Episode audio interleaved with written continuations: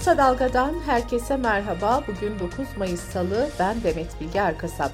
Gündemin öne çıkan gelişmelerinden derleyerek hazırladığımız Kısa Dalga bültene başlıyoruz. 14 Mayıs seçimlerine 5 gün kaldı. Rekor katılımın sağlandığı yurt dışı temsilciliklerinde oy verme işlemleri bugün sona erecek.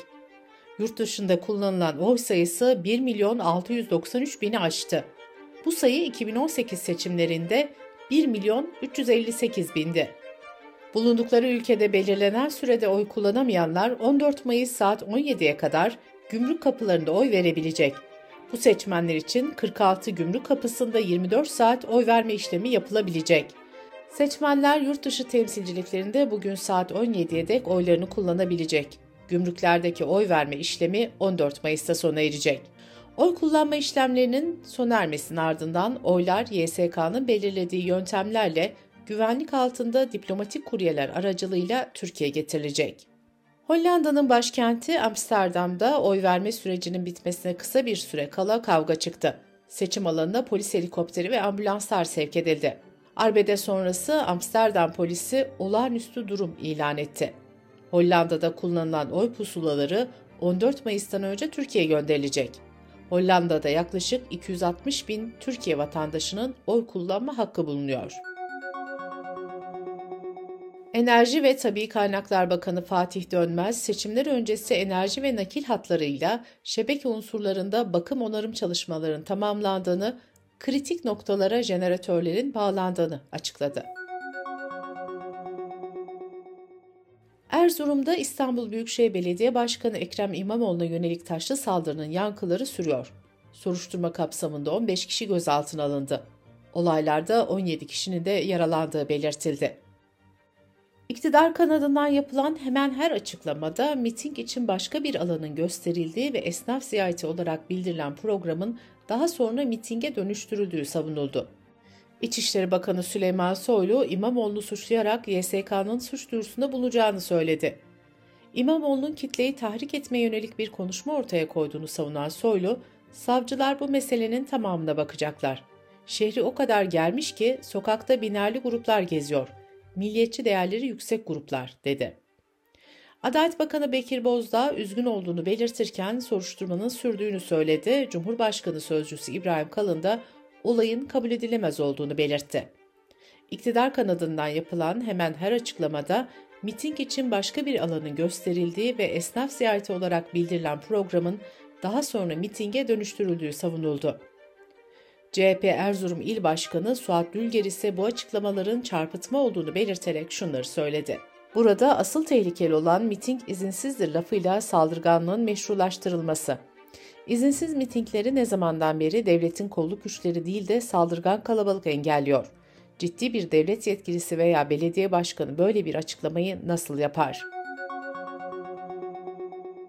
MHP lideri Devlet Bahçeli'nin alsalar alsalar ağırlaştırılmış müebbet ceza alırlar ya da vücutlarına mermi alırlar sözlerine yönelik tepkiler de sürüyor. HDP eş genel başkanı Pervin Buldan bu saatten sonra insanlarımızın ayağına taş değse kılına zarar gelse bütün bunların sorumlusu bunları söyleyenlerdir dedi. Siyasi parti temsilcileri ve Cumhurbaşkanı adaylarının seçim konuşmaları TRT'de yayınlandı. Millet İttifakı'nın Cumhurbaşkanı adayı Kemal Kılıçdaroğlu konuşmasında iktidara yakınlığıyla bilinen TRT'yi eleştirirken Cumhurbaşkanı Erdoğan ise demokraside hak ve özgürlüklerde standartları yükselttiklerini söyledi. Ata İttifakı'nın Cumhurbaşkanı adayı Sinan Oğan'ın ilk günden maddesi mülteci sorunuydu. Oğan, Ata İttifakı'na oy verirseniz 13 milyon sığınmacı ve göçmen gidecek dedi. Muharrem İnce ise iktidarın gitmesi gerektiğini söylerken bu gitsin de yerine ne gelirse gelsin mantığı doğru bir mantık değildir diye konuştu. Cumhurbaşkanı ve AKP Genel Başkanı Recep Tayyip Erdoğan 45 bin öğretmen atama programında konuştu. Erdoğan, ataması yapılacak 45 bin öğretmenin yarısının deprem bölgesindeki illerde görev yapacağını açıkladı. 2001'deki ekonomik kriz döneminde Ecevit hükümetinde ekonomiden sorumlu devlet bakanlığı yapan Kemal Derviş 74 yaşında hayatını kaybetti. Kemal Derviş Kasım 2000 ve Şubat 2001'de yaşanan iki mali krizin ardından Ecevit'in davetiyle Türkiye'ye gelmişti. Dünya Bankası'ndaki görevini bırakarak Türkiye'ye gelen Derviş, ekonomiden sorumlu Devlet Bakanlığı görevini üstlenmişti. Kısa Dalga Bülten'de sırada ekonomi haberleri var. Türkiye İstatistik Kurumu verilerine göre 2022 yılında yoksulluk oranında iyileşme sağlanamadı. En az bir çekirdek aile ve diğer kişilerden oluşan hane halklarının yoksulluk oranı 1.1 puan artarak %19.6'ya çıktı. Bu yıl ilk kez yapılan hesaplamalara göre 2022'de fertlerin %32.6'sı yoksulluk veya sosyal dışlanma riski altında kaldı. Araştırma konut alımı ve konut masrafları dışında borç ve taksit ödemesi olanların oranının %59.4 olduğunu ortaya koydu.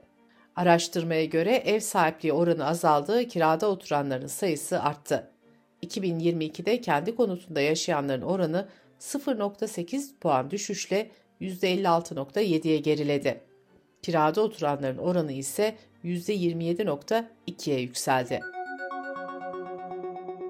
İşkur'un verilerine göre kayıtlı işsiz sayısı Nisan'da Mart ayına göre %1.3 oranında azalarak 2 milyon 556 bin 451 kişiye geriledi. Cumhurbaşkanı Erdoğan, küçük esnafın sigorta prim ödeme gün sayısının 7200'e indirileceğini açıkladı. Türkiye Esnaf ve Sanatkarları Konfederasyonu Başkanı Bendevi Palandöken, böylece 1 milyon 200 bin civarında kişinin emekli olabileceğini söyledi. Palandöken ayrıca staj dönemindeki çalışmaların sigorta kapsamında sayılmasını isteyenlerin durumlarını da Çalışma Bakanı Vedat Bilgin'le görüştüklerini söyledi. Yargıtay milyonlarca özel sektör çalışanını ilgilendiren bir karara imza attı. Yüksek Mahkeme günlük 11 saati, gece ise 7,5 saati aşan çalışmaların haftalık fazla çalışma süresini doldurmasa dahi fazla mesai hükümlerine tabi olduğuna hükmetti. Türkiye İstatistik Kurumu Nisan ayına ilişkin finansal yatırım araçlarının reel getiri oranlarını açıkladı. Buna göre Nisan ayında en yüksek reel getiri külçe altında oldu. ABD Hazine Bakanı Yellen, federal hükümetin borçlanma miktarını artıramaması durumunda Amerika'nın Haziran başında nakisiz kalabileceğini söyledi. Yellen böyle bir durumda hükümetin maaşlar ve sosyal yardımları ödeyemeyeceğini belirtti. Borç tavanı ya da borç limiti ABD hükümetinin borçlanabileceği para miktarının üst sınırı anlamına geliyor. Dış politika ve dünyadan gelişmelerle bültenimize devam ediyoruz. Avrupa'nın önde gelen medya kuruluşlarında yer alan habere göre Rus istihbaratı Türkiye ile Ukrayna arasındaki ilişkileri zedelemek için Paris'te Erdoğan karşıtı sahte gösteri düzenledi.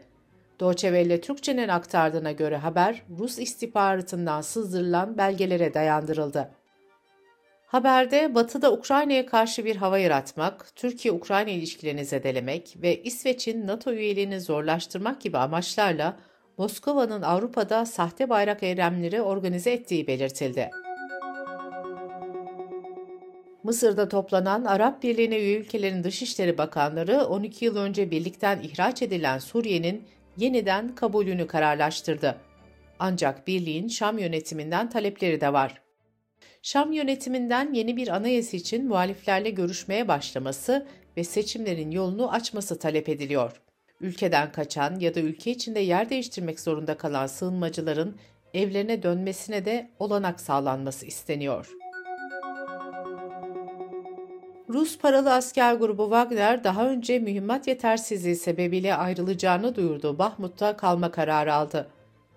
Savaş suçu işlemekle itham edilen Wagner grubunun yöneticisi Prigojin, Moskova'nın kendilerine silah ve mühimmat yollama sözü verdiğini duyurdu. Moskova'dan ise konuyla ilgili resmi açıklama gelmedi.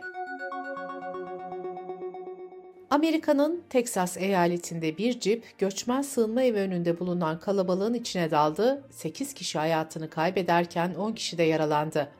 Polis olayın kasıtlı olup olmadığını soruşturuyor. Teksas'ta önceki günde bir AVM'ye yönelik silahlı saldırıda 8 kişi hayatını kaybetmişti.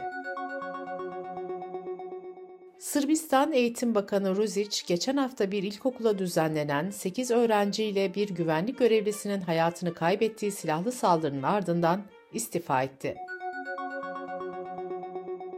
Ernesto Che Guevara'yı tutuklayan Bolivyalı birliğin komutanı Geri Prado Salmon hayatını kaybetti. 84 yaşındaki Salmon, ülkesi Bolivya'da milli kahraman sayılıyordu.